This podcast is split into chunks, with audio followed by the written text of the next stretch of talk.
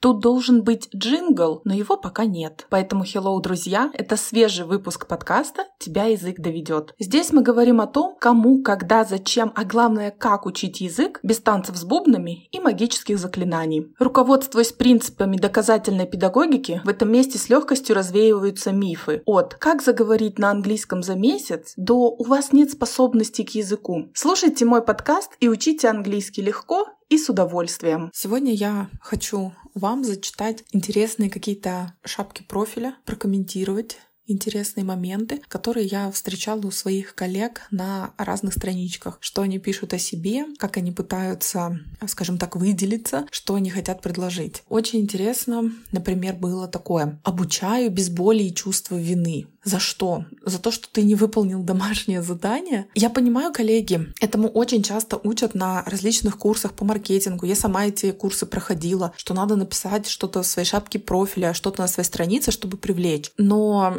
иногда такие вот фразы, такие моменты непонятные, они могут, в принципе, испортить о вас впечатление. Поэтому я понимаю, я сама тоже этим страдала, но сейчас, мне кажется, вот этот тренд на прыгнуть выше одного места, да, он уходит. И надо писать что-то, не знаю, там более реальное, а, более такое приземленное, понятное, доступное. Еще мне не очень нравится, когда коллеги пишут что-то типа «ты незаметно и без усилий заговоришь на английском». Очень интересно, что же я делала пять лет в ВУЗе, что же делают мои ученики. Как это незаметно внятно можно начать говорить на языке. Как это, не прилагая усилий, не выполняя заданий, можно начать говорить на английском. Английский учить — это труд. И здесь нужно прикладывать усилия. Поэтому вот такие вот э, недобросовестные коллеги своими вот такими выражениями бросают тень э, на нашу деятельность. И потом люди недоуменно спрашивают, ой, я думала легко будет, ой, а надо лишь заговор вот прочитать на ночь и проснешься со знанием английского. Кто-то из коллег пишет, например, английский по законам головного мозга языка, английский по каким-то там э, принципам. Мне вот интересно, по каким принципам? Есть методические рекомендации, есть методика, по которым английский должен преподаваться, разные виды упражнений, разные виды речевой деятельности, такие как говорение, письмо, аудирование, то есть понимание речи на слух, изучение грамматики, лексики. Про какие вы законы говорите? Вот некоторые прям уходят в какую-то эзотерику и откровенно занимаются чушью, дезинформируя людей. Еще иногда нравится. Наверное, каждый второй это писал. Влюб влюбляю в английский. Заставлю тебя полюбить английский. Со мной ты полюбишь английский. Дорогие коллеги, к вам приходит не для того, чтобы вдруг ребенку начал или взрослому человеку начал нравиться язык,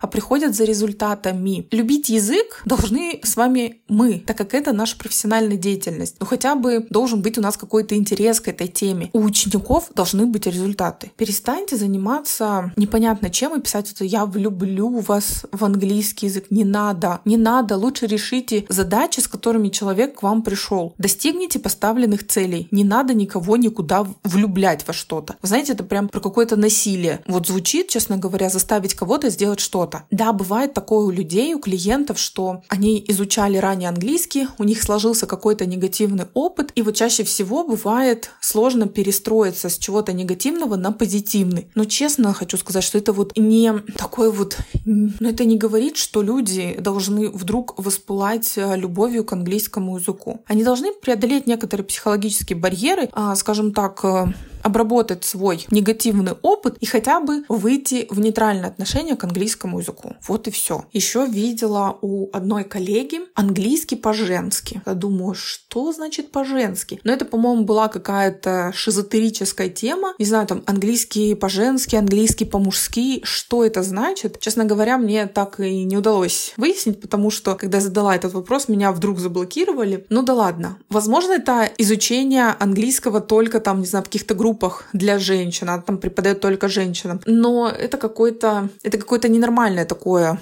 влечение писать вот это вот английский по-женски. Знаете, когда на волне вот этого хайпа, эзотерики, всего прочего, популярности начинают, начинает это просачиваться и в другие сферы общества, в том числе в преподавании. На сегодня у меня все. Ставьте лайки, оставляйте комментарии, задавайте ваши вопросы. А мы услышимся в следующем выпуске.